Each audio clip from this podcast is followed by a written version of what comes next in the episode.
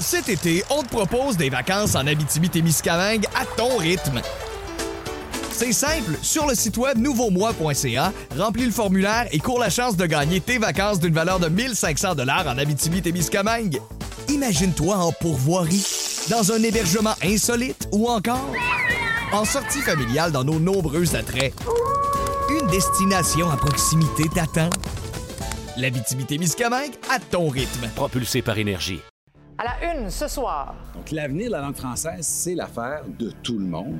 La CAQ lance son offensive pour renverser le déclin du français. Aux États-Unis, cinq policiers de Memphis accusés d'avoir battu à mort un jeune homme. I expect you to feel outrage. This incident was heinous, reckless, and inhumane. Les images de l'agression diffusées ce soir, on se rend en direct à Memphis. On trouve de tout dans la drogue, même des tranquillisants pour animaux. Ce produit-là va faire son entrée au Canada, mais là, c'est plus que criant. Là, on est en train de créer vraiment un monstre. Et enfin, il n'y a pas d'âge pour avoir du rythme.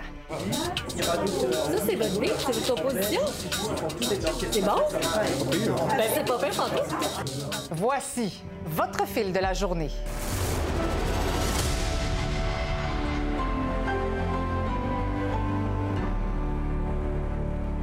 Bonsoir, bon vendredi. Oui, ça a été quand même une bonne semaine politique, hein? des plans, des caucus, des comités. Les partis, en fait, ont mis la table pour la semaine qui s'en vient. La rentrée parlementaire, c'est mardi prochain, je vous le rappelle. Les députés de la CAQ étaient réunis, eux, à Laval au cours des deux derniers jours pour établir leur, leur stratégie. Je discute de tout ça avec Simon Bourassa. Simon, qui est en studio ce Ben oui. soir. Bienvenue, bienvenue chez Merci. nous à Montréal. Euh, Simon, donc, euh, aujourd'hui, au sommet des priorités de la CAQ, ce qu'on a bien compris, c'était que la langue française y était. Oui, donc on a sorti Jean-François Roberge, ministre responsable de la langue française, pour qu'il présente son groupe d'action. Là, tu vas me dire un autre comité, groupe Oui, d'action, oui, forum, oui, mais oui. c'est un groupe d'action sur Mais là, il y a l'avenir. de la- action, là. Oui, il y a action au moins sur l'avenir de la langue française. Et il va s'entourer d'autres ministres pour ça, parce que, bon, c'est, euh, comme on le dit euh, dans le jargon multisectoriel, euh, de- de- d'essayer de, sauver la langue française. Donc, euh, la ministre de l'Immigration qui va prendre part à ça, le ministre de l'Éducation aussi, le ministre de la Culture, la ministre de l'Enseignement supérieur et Mme Biron aussi, la ministre des Relations internationales. Ce qu'on dit, c'est qu'on veut faire de tous euh, euh, le, le sauvetage de la langue française, l'affaire de tous. Une campagne de publicité qui est à venir aussi, euh, qui va se décliner sur plusieurs années. Euh, donc, le but de ce groupe d'action-là, présentement, c'est d'analyser la situation, de faire des recommandations? Est-ce qu'on va passer par des lois, des projets de loi? Ça va être la voie législative? De quelle façon on va faire ça? On se donne plusieurs années pour le faire. On sait, le mandat est tout jeune. Et là, j'ai demandé à Jean-François Roberge, qui vient d'arriver sur TikTok, d'ailleurs, au cours des, euh, des derniers jours. Vous irez voir ça en fin de semaine. Ah, mais je pense qu'on peut même voir là, sa, sa première vidéo Ah, là, ben oui, avec sa- voilà, sa, belle exactement. passe. Donc, j'ai demandé à M. Roberge s'il allait passer par euh, TikTok, entre autres, pour aller rejoindre les jeunes et euh, pour leur euh, tenter de leur prouver que le français, c'est cool. J'ai 48 ans, euh, j'en ai pas 16 ou 15 ou 20, mais je pense que c'est important, dans mon rôle, d'avoir un dialogue puis de communiquer avec, avec les jeunes. Donc, il ne faut pas se priver de toutes les plateformes possibles pour parler avec nos jeunes. C'est c'est eux qui vont être là dans 15 ans, 20 ans, 30 ans, 50 ans. C'est eux qui vont parler français.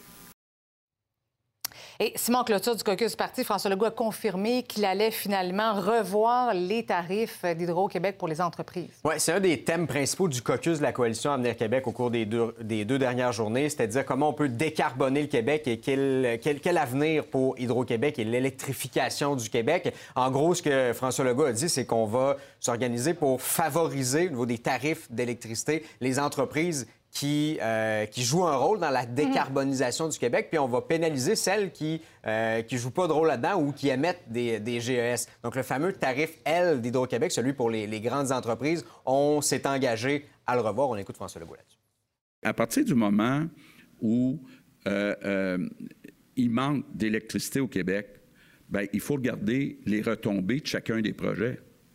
Il faut regarder aussi l'impact sur la décarbonation du Québec, mais aussi les retombées économiques. Donc, c'est sur cette base-là qu'on va, à l'avenir, regarder les tarifs et non plus de dire toutes les entreprises ont le droit au tarif L. Donc, euh, session parlementaire qui euh, recommence la semaine prochaine, mardi. Ça va être une longue session, Oui. beaucoup de choses sur la table. Ben Tout oui. le monde rentre au bercail au Parlement. Et toi, la si semaine tu rentres au Bercail à Québec, sois prudent sur la route, s'il vous plaît. Merci. On se reparle lundi. Salut. Bye-bye. Je poursuis la discussion, la discussion avec Victor Henriquez, spécialiste en gestion de crise et relations euh, publiques. Bonsoir, Victor. Bonsoir, Marie-Christine. Alors, qu'est-ce que tu retiens de ce caucus? Ben, moi, première chose, c'est que je retiens le, retour en force de l'éducation comme sujet principal de ce caucus-là. C'est celui dont on a le plus entendu parler. C'est le nouveau sujet d'une certaine façon parce qu'on avait entendu déjà parler d'énergie, de langue française. Bien entendu, la santé est toujours là. Mais M. Drainville a fait une tournée euh, des, euh, de différentes écoles et de différentes euh, de sa structure, disons, d'une certaine façon. Et maintenant, il était prêt à présenter ses grandes priorités. Je pense que c'est vraiment l'entrée de l'éducation dans les priorités gouvernementales, ce caucus. Mais qu'est-ce que tu penses réellement de, ces, de ces sept priorités de Bernard Drainville euh, euh, en éducation? Est-ce que sept priorités, c'est trop? C'est sûr que c'est beaucoup cette priorité, puis on est en début de mandat, donc c'est normal qu'on présente cette vision gouvernementale en éducation.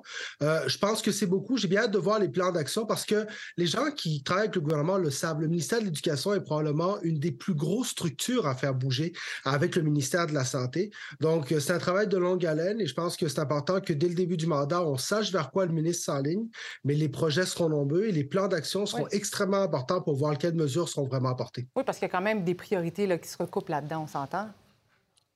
Ben, c'est ce qu'on a vu. Hein. Moi, je, l'ai catégorisé en trois volets. Le premier volet, les gens, la, main-d'œuvre, parce qu'on on voit que le ministre veut accélérer le brevet d'enseignement. Il veut apporter également un support aux enseignants dans les classes. On a ensuite le volet contenu, où est-ce que là, on travaille sur la formation professionnelle, les programmes particuliers et sur la langue française, notamment l'éducation. Et finalement, le bâtiment, parce qu'il faut le rappeler, nos écoles sont de plus en plus vétustes, ont été construites à une autre époque en termes architecturaux. On veut des écoles plus lumineuses qui favorisent l'apprentissage par nos jeunes.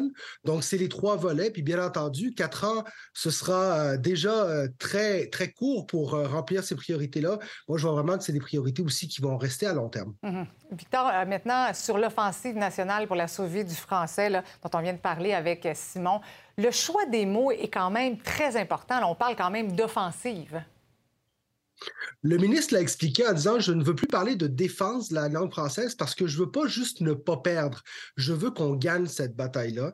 Et je vais vous avouer que moi, aujourd'hui, une des choses qui m'a le plus plu dans le vocabulaire du ministre et dans le discours du ministre, c'est qu'on est sorti de ce débat langue française versus immigration seulement. On parle de culture, on parle d'éducation, oui, d'immigration, mais ça fait partie de quelque chose de plus large. Et je pense que justement, ça va permettre d'intégrer le plus de gens possible dans la conversation. C'est pour moi une bonne chose pour la CAQ de sortir d'un débat sur l'immigration qui ne lui a pas toujours été très favorable Mhm. et pour entrer dans une discussion linguistique qui, elle, est toujours très profitable pour les caquistes. Et en terminant, François Legault qui a annoncé aujourd'hui aussi cette augmentation des tarifs d'hydroélectricité pour les entreprises. Quel message ça envoie, ça? Cette question énergétique, elle est centrale maintenant dans le, mandat de François Legault, puisqu'on a décidé d'amener l'énergie vers l'économie, ce qui veut dire qu'on a des leviers.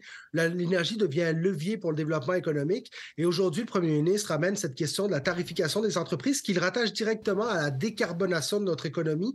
Donc, cette volonté justement de diminuer les gaz à effet de serre, c'est euh, c'est un lancement ici de cette grande consultation qui aura lieu au printemps. On entendra beaucoup parler d'énergie dans les prochaines semaines, Marie-Christine. Quatre grands sujets, éducation, langue française, santé et énergie. D'après moi, ce sera ça l'hiver-printemps de la CAQ en 2023. Merci, Victor. Merci, bonne soirée. C'est une vidéo qui risque de faire beaucoup de bruit. Les images de l'arrestation brutale d'un Afro-Américain à Memphis seront diffusées en début de soirée. Cinq policiers, eux-mêmes Afro-Américains, sont maintenant inculpés pour le meurtre de Tyree Nichols, qui est mort trois jours après avoir été arrêté pour une infraction routière. Ça, c'était au début janvier. Les agents auraient voulu contrôler le jeune homme et la situation a dégénéré, vous le comprendrez. L'homme aurait été violemment passé à tabac. When my husband and I got to the hospital and I saw my son, he was already gone. They had beat him to a pulp. He had bruises all over him. This incident was heinous, reckless, and inhumane. I expect you to feel what the Nichols family feels. I expect you to feel outrage in the disregard of basic human rights. Tout de suite, je joins le reporter de l'agence France Presse, Romain Legrand, qui se trouve présentement à Memphis, au Tennessee. Bonsoir. Bonsoir. Donc, comment ça se passe en ce moment là, dans les rues de Memphis? Bah écoutez, pour le moment, le centre-ville de, Memphis reste assez calme. Euh, il n'y a pas euh, encore de grands mouvements. Euh, je pense qu'on attend surtout que, que, la vidéo soit publiée maintenant. Oui, parce que bon, on a entendu les appels au calme du président Biden, de la mère également, de la victime. On s'attend à ce que les gens aillent manifester dans les rues ce soir. C'est ça. Il y, a, déjà eu des appels à manifestation qui, qui ont été lancés, mais pour le moment, les, rassemblements n'ont pas encore lieu. Donc ça, ça devrait se dérouler en centre-ville aux alentours de 18 h parce, que vous avez évidemment parlé avec des gens sur place. Toute cette histoire-là, ça bouleverse, ça choque. Oui, bien sûr, et particulièrement au sein de la, communauté afro-américaine euh, qui, se dit, euh, qui, demande à ce que, soient faits euh, des exemples de, ces policiers qui, ont perpétré, en fait, qui sont accusés d'avoir perpétré ce meurtre. Oui, parce qu'au-delà de, de la, question raciale qui demeure un enjeu important, cet événement-là démontre que les violences policières sont toujours présentes. Oui, c'est ça. Et les, habitants demandent en fait à ce que, que les, formations soient, meilleures et que, que la question des violences policières soit résolue euh, une fois pour toutes en fait euh, pour, ces mhm. personnes-là que, qu'elles ne soient plus visées et qu'elles ne soient plus les cibles de, meurtre en fait aux mains, aux mains de la police. Ah là pendant qu'on voit des, images, euh, des photos de la victime qui a été rouée de coups, les images de l'arrestation seront donc rendues publiques à 19h, heure de Montréal. Mais pourquoi on les rend publiques, ces images-là? Je, pense qu'en fait, c'est surtout un appel à la transparence qui a, été lancé, que la, police se dit que si euh, les autorités euh, de Memphis se disent que si elle n'est pas euh, publiée, cette vidéo-là, alors qu'on sait déjà qu'elle existe, il y a des chances en fait que, l'agitation soit encore plus grande que s'il la, que la publie. Oui. À quoi on peut s'attendre, selon vous, à la suite de la diffusion de ces images-là? Ça va, être, euh, ça va se jouer dans les prochaines heures, sûrement. Euh, c'est assez difficile, en fait, de, prédire. donc, les, rues, actuellement, sont, calmes, mais ça peut changer, euh, ça peut changer assez rapidement. je présume que les autorités policières sont aux aguets. Oui, on a vu des patrouilles à cheval dans les, dans les rues, dans les rues de Memphis. c'est ça reste à voir. Mhm. Mais c'est clair que depuis que cette histoire-là est, sortie au grand jour, depuis qu'on a décrit ce que ce jeune-là a vécu, c'est clair que euh, ça bouleverse des gens et ça va faire jaser la diffusion de ces images. Bien, merci beaucoup, vous restez sur place. merci. beaucoup d'avoir été avec nous ce soir. Merci. Et toujours aux États-Unis, des images d'une autre histoire judiciaire troublante qui ont été dévoilées aujourd'hui. Les enregistrements vidéo et audio de l'agression du mari de l'ancienne présidente de la Chambre des représentants, Nancy Pelosi, qui ont été rendus publics par la Cour supérieure de San Francisco. L'une des vidéos montre le moment donc où l'agresseur présumé a attaqué avec un marteau Paul Pelosi le 28 octobre dernier. Les policiers se sont précipités par la suite dans la maison pour maîtriser l'assaillant qu'ils ont menotté. On revient chez nous maintenant du nouveau dans cette sauvage agression au marteau survenue lundi à l'école secondaire Calixa-la-Vallée. Trois nouveaux suspects ont été arrêtés hier. Il s'agit d'un adolescent de 16 ans et de deux jeunes hommes de 19 ans qui demeurent détenus en prévision de leur comparution respective. L'enquête est toujours en cours, évidemment, et d'autres suspects pourraient être arrêtés. Maintenant, je vous parle d'une affaire euh, franchement préoccupante, un tranquillisant pour animaux dont on retrouve de plus en plus la trace dans les drogues illicites au Canada. Ça évidemment les autorités sanitaires. Aux États-Unis, cette drogue-là fait euh, des ravages et cause même des amputations chez certains consommateurs. Au Québec, la vigilance est de mise, comme nous l'explique Anaïs Elboujdani. Est-ce que la xylazine, ça vous dit quelque chose? À moins d'être vétérinaire, c'est normal que non, parce que c'est un tranquillisant pour animaux, autant pour les rats, les chats, les chiens que les chevaux. Mais il y a des vendeurs de drogue qui coupent l'héroïne, le fentanyl et même la cocaïne avec cette substance qu'on appelle aux États-Unis la trank ou la drogue zombie. Il provoque un ralentissement de, la respiration. Euh, bon, ça peut aussi, comme tous les dépresseurs, provoquer des dépressions respiratoires. C'est certain que ce produit-là, vu qu'il est légal, euh, et qui peut imiter même les effets des opioïdes dans une certaine mesure, va faire son entrée au Canada et c'est inquiétant euh, à cause des effets. C'est pas une substance avec une sécurité, puis il y a toutes sortes d'effets secondaires. Le problème, c'est que chez l'humain, ce sédatif et relaxant musculaire est super dangereux pour deux raisons. D'abord, renverser les surdoses c'est presque impossible. Pour les opioïdes, on, a un antidote qu'on peut utiliser qui est l'analoxone, qui fonctionne. On est habitué à mener ces interventions-là. Chez nous, c'est quotidien quand on renverse des surdoses. c'est assez particulier à traiter puisque l'analoxone ne fonctionne pas sur la xylazine. Et parce que ça cause des plaies qui peuvent mener jusqu'à l'amputation. Un apport en oxygène dans le sang qui est réduit, qui ferait une nécrose des cellules euh, cutanées, donc des plaies. On, observe euh, cliniquement des, plaies assez euh, impressionnantes. À Philadelphie, aux États-Unis, c'est un fléau. Plus de 90 des échantillons de drogue contiennent des traces de xylazine et dans plus du tiers des surdoses par opioïdes, il y avait des traces de trunk. I would say 95% of the people we come in contact with have some type of wound and um, every day just to get his leg wrapped and we like urge him to go to the hospital every because it's so bad. I mean, you can smell it as soon as they Ici au Canada, les premières traces de Trank remontent à 2012, mais cet été, il y a un organisme qui lève le drapeau rouge et qui veut que les professionnels de la santé portent attention aux traces de xylazine dans la drogue à usage récréatif. C'est encore mineur, mais on observe une augmentation des traces de xylazine dans des échantillons prélevés par Santé Canada, surtout depuis la pandémie entre 2019 et 2022, ben, il y a six fois et demi plus de traces de xylazine dans les échantillons prélevés par Santé Canada. À Montréal, on n'a pas encore constaté euh, la présence de xylazine dans l'approvisionnement. On a un service d'analyse de substances ici. Puis même dans la salle de consommation qui est très très utilisée, on n'a jamais constaté de réaction qui pourrait nous laisser croire qu'il y a de la xylazine dans l'approvisionnement. Les marchés de la drogue, c'est des marchés dynamiques. On est loin de la situation aux États-Unis, mais il y a un expert qui Ça va arriver, ça va contaminer le marché, les gens vont mourir. La solution fondamentale qu'il faut mettre en place, c'est d'offrir un encadrement, un produit de qualité pharmaceutique aux personnes qui consomment. Ça fait des décennies qu'on le dit, mais là, c'est plus que criant. On est en train de créer vraiment un monstre.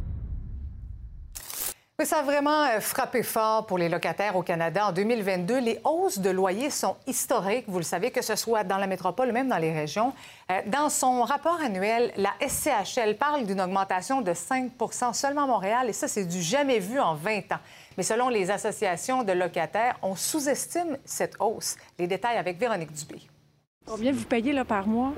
Euh, on paye 2750 par mois pour les trois. Ouh. Quand même, Quand même pas le choix d'être colocataire à ce prix-là. Ah, on n'a pas le choix. Effectivement, on n'est pas encore rendu au stade d'envie où on peut se payer ça nous seuls. Plus précisément, pour Montréal, on parle d'une augmentation moyenne de 5% Sauf que ça exclut les nouvelles constructions qui, elles, ont fait gonfler le prix à 10% En partant euh, des, chiffres euh, de la SCHL, euh, on arrive à une augmentation, en fait, au Québec, là, moyenne qui est à 8, au-dessus de 8 euh, tout simplement parce qu'en fait, on, veut inclure les logements neufs dans le calcul parce qu'on veut que ce soit représentatif de l'augmentation du loyer moyen qu'il y a dans une municipalité donnée. Mais là, ce qu'on voit aussi, c'est des propriétaires qui euh, justifient des hausses pour des travaux qui n'ont même pas été apportés encore. Euh, qui vont apporter. La régie du logement permet une augmentation de 2,3 Vous vous dites, euh, oubliez ça, ça va être euh, plus haut que ça? Bien, d'abord, le 2,3% le tribunal dit clairement que c'est sans les augmentations de taxes municipales, sans les travaux majeurs. On sait qu'actuellement, il y a un déficit de, rénovation au Québec. Alors, moi, ce que je veux rappeler aux locataires, 2,3% c'est dans des cas excessivement rares. C'est généralement un peu plus élevé on comprend que les gens, euh, personne ne veut refiler soit des factures ou payer plus de leur Ces, choses-là ont le dos très large. Euh, il y a les propriétaires qui profitent vraiment d'un contexte euh, qui fait en sorte qu'ils peuvent augmenter les loyers de façon beaucoup plus élevée que l'augmentation de leur propre coût. Très simple, c'est soit manger ou avoir un logement. Vous ne pouvez pas avoir les deux. Euh, c'est pour les riches qui vivent même pas ici. Euh, tout, ce qu'on construit, ça n'aide pas le monde dans la rue, ça n'aide pas les gens qui sont jeunes puis qui veulent avoir une, euh, une maison ou même juste un appartement. Pas facile.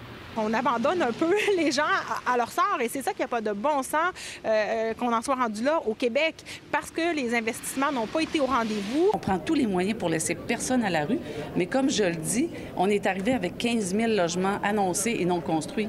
Donc nous, là, on est rendu à 9 000 de construits et avec le privé, avec la PCHQ également, il y a eu la, plus grosse année de construction a été l'année passée. Mais il ne faut pas arrêter le rythme. Puis même quand on va arriver avec un taux d'inoccupation euh, normal, si je peux dire à 3% ce qui est le taux d'inoccupation normal, il va falloir toujours investir. On soulève chaque pierre, euh, mais c'est sûr que l'habitation, présentement, c'est un cocktail explosif parce que les taux d'intérêt sont élevés, euh, les coûts de construction sont élevés, et puis les gens ont de la misère à se loger. Donc, les conversations qu'on a avec les différents partenaires euh, sont, sont d'autant plus nécessaires pour accélérer la construction de logements. Vous craignez quoi comme augmentation? Ben, c'est une bonne question. Euh, je suis prêt à tout. Je suis prêt à tout. Même à déménager? Euh, s'il faut, euh, c'est sûr que c'est le budget qui passe avant tout. Là. Le confort il est bien, mais le budget est en conséquence aussi. Donc s'il faut déménager, on va déménager. Le nombre d'heures supplémentaires a explosé à la Société des alcools du Québec au cours de la dernière année financière. Mon collègue Louis-Philippe Bourdeau nous donne tous les détails au retour. Cet été, on te propose des vacances en Abitibi-Témiscamingue à ton rythme. C'est simple, sur le site web nouveaumois.ca, remplis le formulaire et cours la chance de gagner tes vacances d'une valeur de 1500 dollars en Abitibi-Témiscamingue. Imagine-toi en pourvoirie, dans un hébergement insolite ou encore en sortie familiale dans nos nombreux attraits. Une destination à proximité t'attend. L'Abitibi-Témiscamingue à ton rythme. Propulsé par énergie.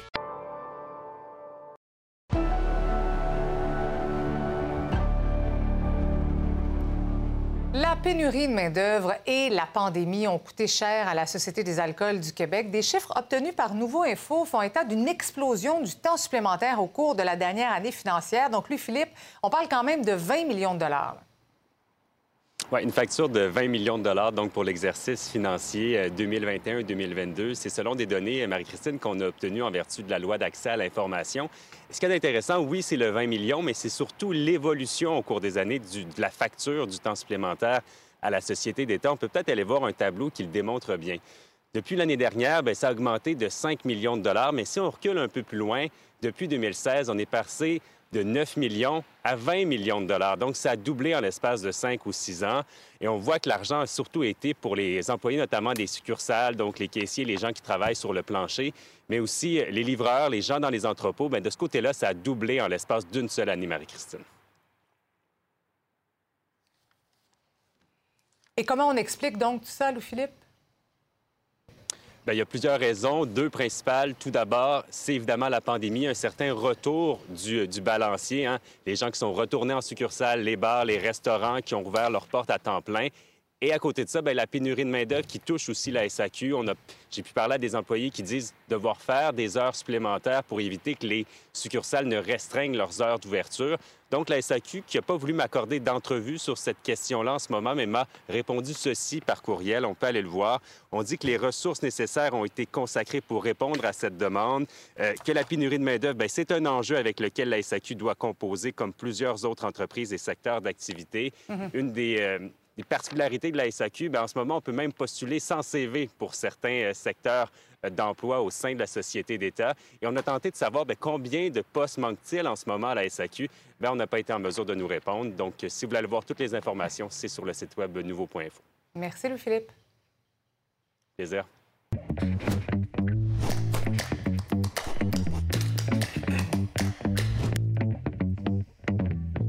Yves, 31 personnes, 31 hommes ont été arrêtés au cours de la semaine. Euh, ils ont été arrêtés euh, à la suite d'une vaste opération policière concernant, encore une fois et malheureusement, de la pornographie juvénile. Oui, qui impliquait 275 policiers, donc une grosse opération menée surtout par la Sûreté du Québec. Puis, on entend ça régulièrement hein, aux nouvelles. Et puis, c'est une grosse opération, donc 31 personnes, mais ce n'est que la pointe de l'iceberg, euh, Marie-Christine. On dirait qu'on ne veut pas le savoir, ça. Je trouve ça ben non, on ne veut pas le savoir. Et je pense qu'il faut rendre hommage aux gens, qui, aux policiers qui font ce genre d'enquête-là.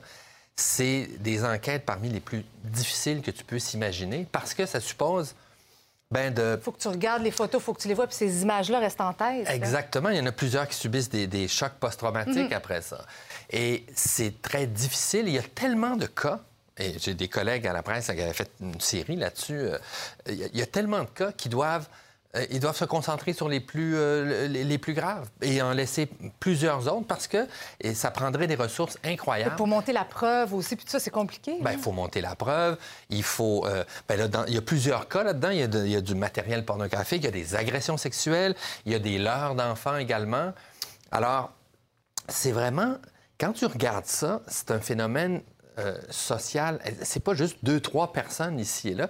C'est beaucoup, beaucoup de gens. Alors, bon, Et de ben tous là, âges, on parle de- de- d'hommes euh, oui, entre de 37 à 79 ans. Et il y aura probablement, d'après ce qu'on peut comprendre, d'autres euh, accusations. Ce que la police espère, c'est que des, des coups comme ça, euh, bon, viennent euh, envoyer un message. Mais bien sûr, ça, c'est Ouais, un... Mhm. Dès qu'on n'en parle plus dans l'actualité, ça, ça recommence. Ben, ça continue, Oh là là. bien sûr. Un petit mot sur un jugement de la Cour suprême Oui. qui est tombé ce matin concernant les peines minimales. Oui. C'est, les peines minimales, c'est. euh, ben, d'abord, c'est une tendance américaine où le- le- plusieurs États ont, ont- ont décidé que les juges n'auraient pas toute marge de manœuvre pour euh, décider des sentences. Et donc, il y a des, des guidelines ou des, des lignes directrices plutôt. Des fourchettes. Ou Des fourchettes, mais strictes. Si c'est euh, tel crime, telle quantité de drogue, ben c'est entre un an, en- entre un an et deux ans. Ou telle quantité de drogue, ben ça va être entre quatre ans et huit ans, et ainsi de suite. Et sous les conservateurs, on a établi non pas des lignes directrices, mais des minimums dans- pour plusieurs crimes. Et petit à petit... Mais c'est invité, dans le fond, les minimums que. Ben, C'est-à-dire que, par exemple, c'est un crime avec une arme à feu, c'est euh, euh, c'est quatre ans en partant. Tu ne peux pas être en bas de ça. Ça peu importe les bas, circonstances, peu- importe ton âge, Mhm. peu importe si tu as déjà commis des crimes. Et il y en a une, toute une série, des fois c'est six mois, des fois c'est un an, ça dépend des crimes, etc. Et depuis que les conservateurs ne sont plus au pouvoir, presque tous ces minimums-là ont été jugés inconstitutionnels par les tribunaux. Et les libéraux, récemment, ont fait un projet de loi où ont éliminé la plupart de ces, euh, en tout cas un très grand nombre de ces peines minimales. Et donc, aujourd'hui, la Cour suprême se prononçait sur des peines minimales, mais dans impliquant des armes à feu. Et dans un cas, ils ont dit... euh, c'est euh, inconstitutionnel, c'est une peine euh, trop sévère parce que ça ne tient pas compte des circonstances de la personne. Et dans l'autre, ils ont dit, c'était un cas de vol à main armée avec une arme à feu, on dit oui, cinq ans minimum, c'est correct. Donc, ce que les conservateurs ont fait en droit criminel, ça a été beaucoup, beaucoup démantelé par les tribunaux. Mais il en reste encore des bouts. Merci. Bonne fin, Bonne de, fin de semaine. semaine. À lundi, mon cher. Une nouvelle vous fait réagir. Vous avez une histoire à partager, un sujet d'enquête à nous transmettre. Je vous invite à nous écrire à l'adresse courriel suivante manouvelle à commercial nouveau.info. C'est l'heure de retrouver notre animatrice des bulletins locaux. Bonsoir, Lisa Marie. Bonsoir, Marie-Christine. Alors, il y a un homme qui a réussi à se sortir de la rue grâce à une intervenante sociale au Saguenay. Belle C'est, histoire. euh, ce sont vraiment des ressources qui sont essentielles. hein. Il s'appelle Gérald Landry et lui, c'en est la preuve vivante. Il a d'ailleurs offert un beau témoignage à mon collègue Marc-Antoine Mailloux, un bel hommage qu'il rend à Yanni. C'est l'intervenante qui l'a soutenu, qu'il soutient encore aujourd'hui. On peut écouter là-dessus un extrait tout de suite du reportage de mon collègue Marc-Antoine Mailloux. Ça ne serait pas d'elle, là. Elle ne serait pas ici aujourd'hui. C'est toujours les petites victoires qui me font, euh, qui me font plaisir. Si on a réussi à répondre aux besoins de la personne, ça me fait, ça me fait du bien. Puis si c'est une personne qu'on a réussi à rendre le plus confortable possible, qu'elle peut travailler autre chose dans, dans sa vie que de survivre, finalement, les gens à la rue survivent. Ça fait que euh, non, c'est des belles réussites. Et depuis la pandémie, bien, le nombre de personnes en situation d'itinérance a augmenté dans plusieurs régions, notamment au Saguenay-Lac-Saint-Jean, des gens vulnérables, seuls, qui ont besoin de soutien. Bien, heureusement, il existe des ressources pour les aider. C'est un travail qui nécessite, on ne se le cachera pas, des Oui. interventions 24 heures sur 24. Et la nuit dernière, Marc-Antoine qui a suivi Yanni dans son parcours des rues de Chicoutimi, donc elle euh, patrouille seule, mais ça peut comporter des risques, on le sait. Et évidemment, on prend toutes les précautions nécessaires là, pour assurer euh, leur sécurité. C'est un reportage complet qu'on vous présente sur nouveau.info et au fil Saguenay dans un moment. Elisa Marie, je vous montre en terminant là, des, des petites images d'un reportage qui va vous accrocher le sourire. Ah oui. Ce sont des aînés qui euh, participent à un atelier de musique techno, électro. C'est du bonbon, ce reportage de Fanny. Il faut pas le manquer. On se représentera un petit peu plus tard dans le bulletin.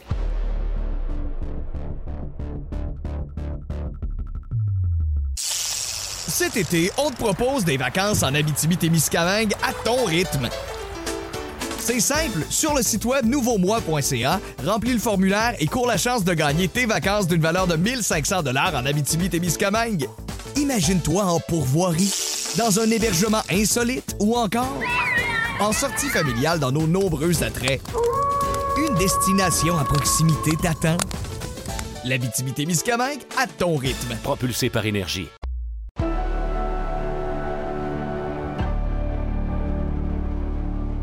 La ville de Montréal a reçu cette semaine l'une des plus importantes à bordée de neige depuis le début de l'hiver. L'opération de déneigement est d'ailleurs commencée. Chaque année, 12 millions de mètres cubes de neige sont retirés des rues pour faciliter évidemment les déplacements et le stationnement. Emmanuel Leroux-Néga a participé à une opération de déneigement un petit peu plus tôt aujourd'hui.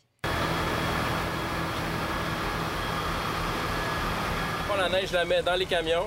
C'est envoyé au site à neige, euh, le site en Grignon, qui est un des plus gros sites à Montréal. Vient de démarrer le chargement de neige de la ville de Montréal. Donc, euh, par euh, la nuit dernière, on avait au moins 200 ou 300 camions à l'heure. On a deux montagnes de neige soufflées et elles font présentement une quarantaine de mètres de hauteur. Donc, l'important, c'est de souffler la neige euh, le plus haut possible pour emmagasiner et libérer de l'espace pour durer jusqu'à la fin de la saison, à la fin mars. En septembre, il ne reste que des résidus et des déchets qui ont été ramassés lors, lors du soufflage des camions dans les rues. Je sors en moyenne 6 000 tonnes métriques de résidus à chaque année. 25% de notre neige va être directement déversée dans les égouts à 100 pieds de profondeur dans l'intercepteur. C'est gros comme un tunnel de métro. La neige qu'on déverse ici va se retrouver à la station d'épuration des eaux usées. On a une capacité illimitée d'utiliser ça. Il n'y a pas d'espace de stockage. Nos camions, quand ils vont au centre-ville, c'est plus proche pour eux des années dans une chute à égout. Alors on réduit les distances. Ça augmente notre rapidité, puis ça diminue le nombre de gaz à effet de serre aussi. Le déneigement et le déglaçage, c'est vraiment un mal nécessaire au Québec. Mais quand on applique euh, du sel, par exemple, lorsqu'on veut faire fondre du verglas, il peut affecter les sols, il peut affecter euh, les eaux souterraines, les eaux de surface, éventuellement affecter les prises d'eau potable avec une augmentation de la salinité, donc augmentation de la quantité de sel euh, qu'on va retrouver dans, dans l'environnement. Le, le, sel, c'est pas comme certains autres polluants. Le, sel, il ne va pas partir miraculeusement, s'évaporer dans l'air, il va toujours rester. À la station d'épuration, on a des limites. Par exemple, le sel passe à travers les mailles de notre système. Alors, on sait que le sel va être retourné vers, euh, vers le fleuve Saint-Laurent. On est en recherche et développement. On essaie de trouver un substitut au sel. On a d'une part travaillé à diminuer les concentrations de sel qu'on utilise. Ça, c'est depuis 2016. Et par ailleurs, on essaie de trouver des substituts. On a utilisé du marc à café, hein, les grains de café mouleux, moulus. On a essayé le jus de betterave, on a essayé le maïs. Pour l'instant, on n'a pas trouvé de matériaux de remplacement, euh, mais on n'a pas acheté la serviette.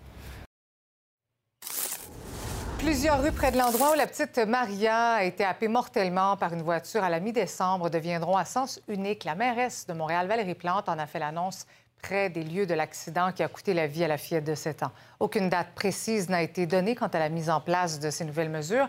La mairesse affirme que celle-ci devrait être entrée en vigueur à la fin des classes. La proposition qu'on a fait d'attendre la fin de l'école, euh, parce que des mises à sens unique, il y a quand même tout une, un balai puis une logistique autour de ça. Donc, euh, on s'est entendu pour la fin des classes et que ça soit prêt pour le retour des classes. Donc, on va profiter vraiment du, mois de ben, du mois de juin, je dirais, pour pouvoir, euh, ben, plus juillet, mais pour pouvoir faire toutes le, les, transformations dans, dans le coin ici. C'est le mois de l'histoire des Noirs qui commence la semaine prochaine et les questions entourant le racisme continuent de prendre beaucoup de place dans l'actualité. C'est l'un des enjeux que le sommet des jeunes afro va aborder demain au Musée de la civilisation à Québec. L'organisme présente également une exposition sur l'histoire des communautés noires dans la province. Voici ce qu'a préparé Jean-Simon Buis. Le sommet Jeune Afro, c'est un regroupement de 51 organisations partout au Québec qui euh, interviennent auprès des, des- communautés noires. C'est le sixième sommet annu- annuel et c'est notre première visite à l'extérieur de Montréal et on réservait cette visite-là pour notre capitale nationale. Dans l'actualité récemment, on a invalidé le droit des policiers de faire de l'interpellation sans raison, sauf que là, le gouvernement va aller en appel de cette décision-là. Oui. Comme- comme- Qu'est-ce que la communauté récente, qu'est-ce que vous, vous ressentez par rapport à cette décision du gouvernement? Malheureusement, on- le gouvernement oppose sécurité publique et profilage racial. Mais il n'y a rien qui a démontré qu'il y a un seul crime majeur qui a été évité parce qu'on a profilé des jeunes noirs. Je dois discuter avec mes deux jeunes garçons, leur parler comment réagir face à des policiers. Donc, on ne peut pas continuer là-dedans. L'exposition qu'on présente, euh, c'est quoi son objectif en premier lieu? Bon, son objectif d'abord, c'est de sensibiliser, je dirais, la population à l'existence de communautés noires qui existent depuis plus de 400 ans. On parle déjà du début du XVIIe siècle où l'on a identifié euh, le premier esclave noir. Donc il y a- ce qu'un historien parlait, Rolf Trouillot, il appelait ça silencing the past, c'est-à-dire et le silence fait sur un passé. Dans les manuels scolaires, on n'en parle pas, alors que, je dirais, cette histoire des Noirs fait partie de l'histoire du Québec et du Canada, que le passé n'est jamais tout à fait passé. Nous le portons aussi avec nous. Au-delà de la position euh, du gouvernement sur la définition du racisme systémique, quel est le bilan réel? Est-ce qu'on est en train de proposer encore des formations, encore les mêmes recettes d'il y a cela 40 ans? C'est ça qui m'intéresse.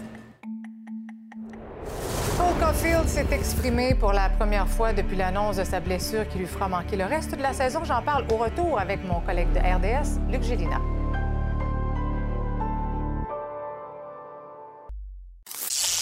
Cet été, on te propose des vacances en Abitibi-Témiscamingue à ton rythme. C'est simple, sur le site web nouveaumois.ca, remplis le formulaire et cours la chance de gagner tes vacances d'une valeur de 1500 dollars en Abitibi-Témiscamingue.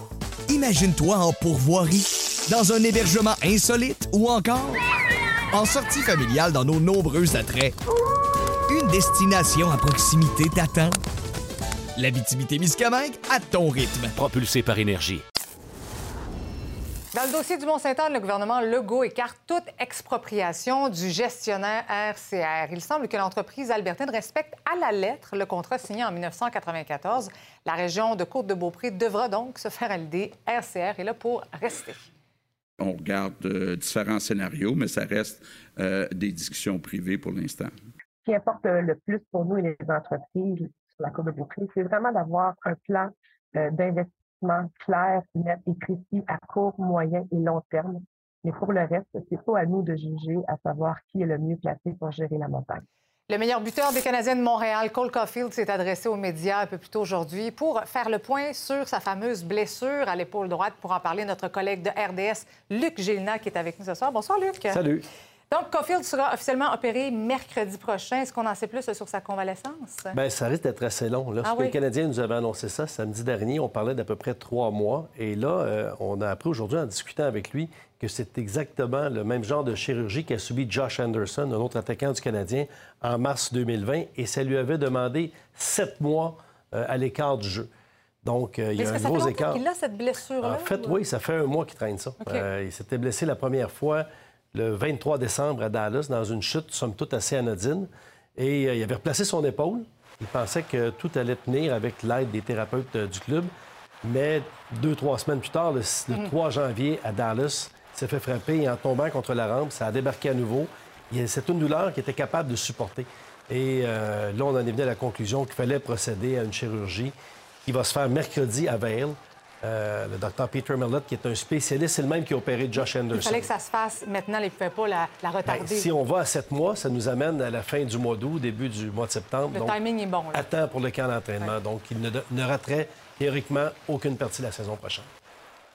This happened the first time before Christmas in Dallas, and uh, just an awkward like fall. Um, kind of put it back in myself a couple seconds later, and um, you know it's, it wasn't too bad. Um, second time was in Nashville. Same thing kind of happened, and that time was a little more painful. But uh, you know, our medical staff has done a great job with you know kind of doing some rehab work on it. I didn't want to stop playing. Um, Mais est-ce que cette, cette longue absence, cette convalescence-là, ça pourrait éventuellement lui nuire, lui nuire quand il va négocier son contrat? Oui, parce que là, il y a un contrat à renégocier et il se dirigeait vers une entente, possiblement à long terme, là, quelque chose d'à peu près 7 ans. Et il se dirigeait aussi vers une saison de 40 buts et plus. Donc là, si on est dans les chaussures de Kent Hughes, le directeur général, on peut dire, ben c'est hypothétique tout ça. On ne sait pas qu'est-ce que tu aurais pu faire? En même temps, je pense qu'il a fait ses preuves. Là, Si on c'est un regarde. peu choquant pour petit, tu sais, au moment donné. Mais c'est le- c'est des affaires. Hein? Et on va peut-être y aller plus pour un contrat de transition, un contrat plus à, à court terme, trois ans peut-être. Mais je crois quand même que Kent Hughes et Jeff Gorton, leur volonté, Mhm. c'est de l'attacher au club le plus longtemps possible. Mhm. Donc, ça ne devrait pas lui nuire. Euh, et lui, pour lui, la priorité, c'est de guérir. Et il y a l'enthousiasme qui amène aussi. Les buts sont là, et Martin Séloin a parlé. L'énergie débordante qu'il y a, c'est Oui. contagieux dans le vestiaire. Avec Suzuki, avec la- l'ambiance, c'est à- extraordinaire. À, tel point que dans le vestiaire, sans blague, on a caché ses bâtons. Parce que là, on veut pas qu'il fasse travailler sur l'épaule droite. Ah oui. Donc, on a caché ses bâtons, on a ôté ses patins, mais quand même, aujourd'hui, il était au banc des joueurs et il avait pris le bâton d'Albert Albert Jacquet, puis il jouait avec sa main gauche avec le Bon. bâton d'un de ses coéquipiers. Pas se blesse l'autre épaule quand même. Euh, Il y a quand même, tu sais, chez le Canadien, une bonne liste de blessés quand même. C'est fou. C'est, euh, on n'a possiblement jamais vu ça. Et là, on a appris aujourd'hui que Joel Edmondson, qui n'a pas terminé la partie d'hier, ne devrait pas jouer les deux dernières parties à Ottawa contre les sénateurs d'Ottawa. Hier soir, après le match, c'était le bas du corps. Aujourd'hui, c'est devenu le haut du corps. Donc, souvent, c'est parce que c'est un mal de dos. Un mal de dos chez un vétéran, ça, ça peut changer de place. les- Ça a commencé par le bas, ça a monté par le. Euh, mais là, on s'en va en congé. Il y, a, il y a deux matchs, samedi et mardi. Après, le Canadien ne jouera pas entre le 31 et le 11, à 11 février. Donc, on s'attend à ce moment-là, le retour de... Peut-être euh, peut-être Edmondson pourra revenir, mais Jonathan Drouin, Joel Armia, et on espère vraiment Sean Monan. Mhm. Bon, ben écoute, merci beaucoup. hein, un euh, au plaisir, plaisir. de te revoir en studio, mon cher Luc. Merci, bon week-end. Bye-bye. C'est une véritable institution euh, qui avait pignon sur rue depuis 1896 sur la rue Sainte-Catherine à Montréal. Le magasin Archambault va fermer ses portes le 30 juin prochain. L'entreprise plaide que le magasin n'est plus rentable en dépit des investissements réalisés au cours des dernières années. La nouvelle a été annoncée ce matin à la trentaine d'employés qui se retrouveront sans travail. Bon, le prochain reportage que je m'apprête à vous présenter, c'est le reportage coup de cœur de l'équipe. Quand on pense musique électronique, hein, on s'imagine rarement un groupe d'aînés qui s'improvise DJ. Voici donc le projet lancé par la Bibliothèque de Laval et la Société des arts technologiques. Un musicien qui s'en va visiter des résidences pour aînés pour leur enseigner les bases de la musique électro. Eh bien, vous allez voir, ils en ont du beat, nos aînés. Fanny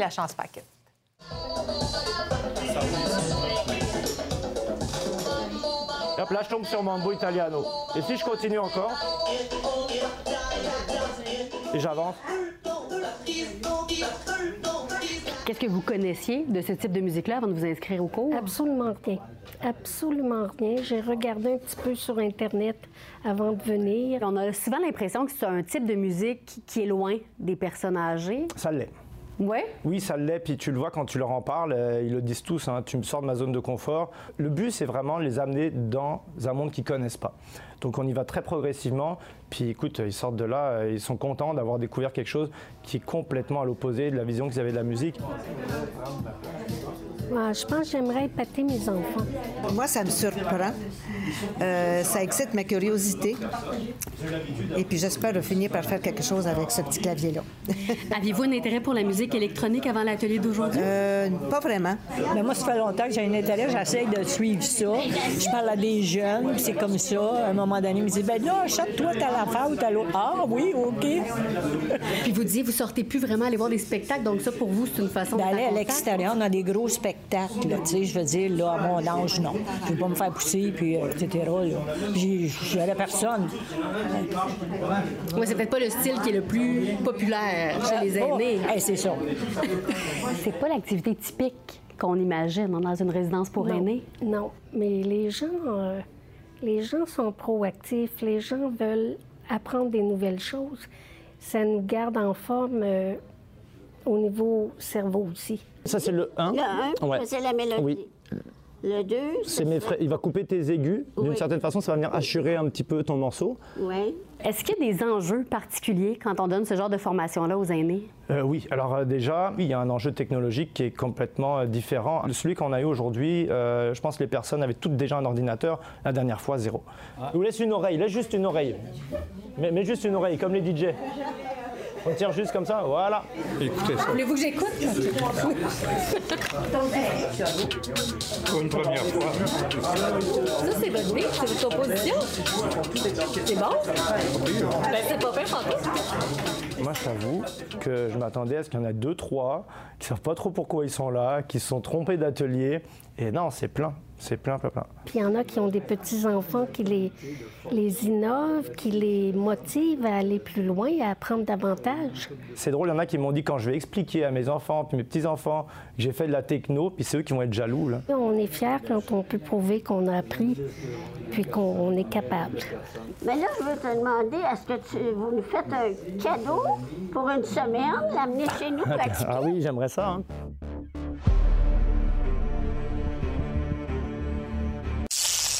Cet été, on te propose des vacances en Abitibi-Témiscamingue à ton rythme.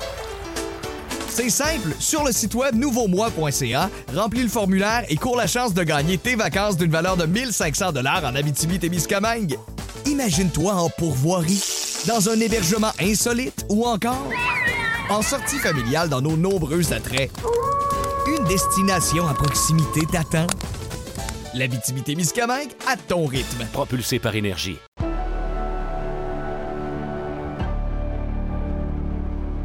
Il faut parler de cette attaque dans une synagogue à Jérusalem qui a fait sept morts. Oui, et en plus, on parle de 10 personnes qui ont été blessées lors de ces euh, attaques meurtrières. Donc, c'est un homme qui a fait euh, feu, donc, un petit peu plus tôt euh, aujourd'hui, euh, pendant les prières du début du Shabbat, le tireur qui a finalement été abattu. Et parmi les blessés que je vous disais, qu'on compte une dizaine, on dénombre notamment un homme de 70 ans et un ado de 14 ans. Et ben, c'est le plus récent épisode de violence meurtrière entre Israël et, Palest- et la Palestine. Il s'agirait d'une des pires attaques des dernières années. C'est ce qu'a dit à tout le moins le chef de police de la ville, en fait, de Jérusalem en Israël. Bien triste tout ça. Et ce soir, au fil euh, 22, vous allez évidemment surveiller ce qui se passe à Memphis. Effectivement. Donc, on, on sait cette, euh, ce, ce jeune homme, en fait, euh, homme noir, qui a été battu par, euh, qui aurait été battu par cinq policiers. Eh bien, c'est ce soir que sera dévoilée, en fait, la vidéo de l'arrestation. Alors, on va analyser le tout avec notre euh, collègue, hein, euh, expert en politique américaine, Raphaël Jacob, et on va revenir sur d'autres sujets, dont la semaine en politique. Oui, ça a été toute une semaine politique. Là, la rentrée très, très parlementaire, chargé. ben, 31 mardi prochain. Effectivement. On va en parler évidemment. Ben, merci beaucoup, Sabrina. C'est un grand plaisir. Merci. Excellente soirée à notre antenne. On se retrouve lundi, 17h.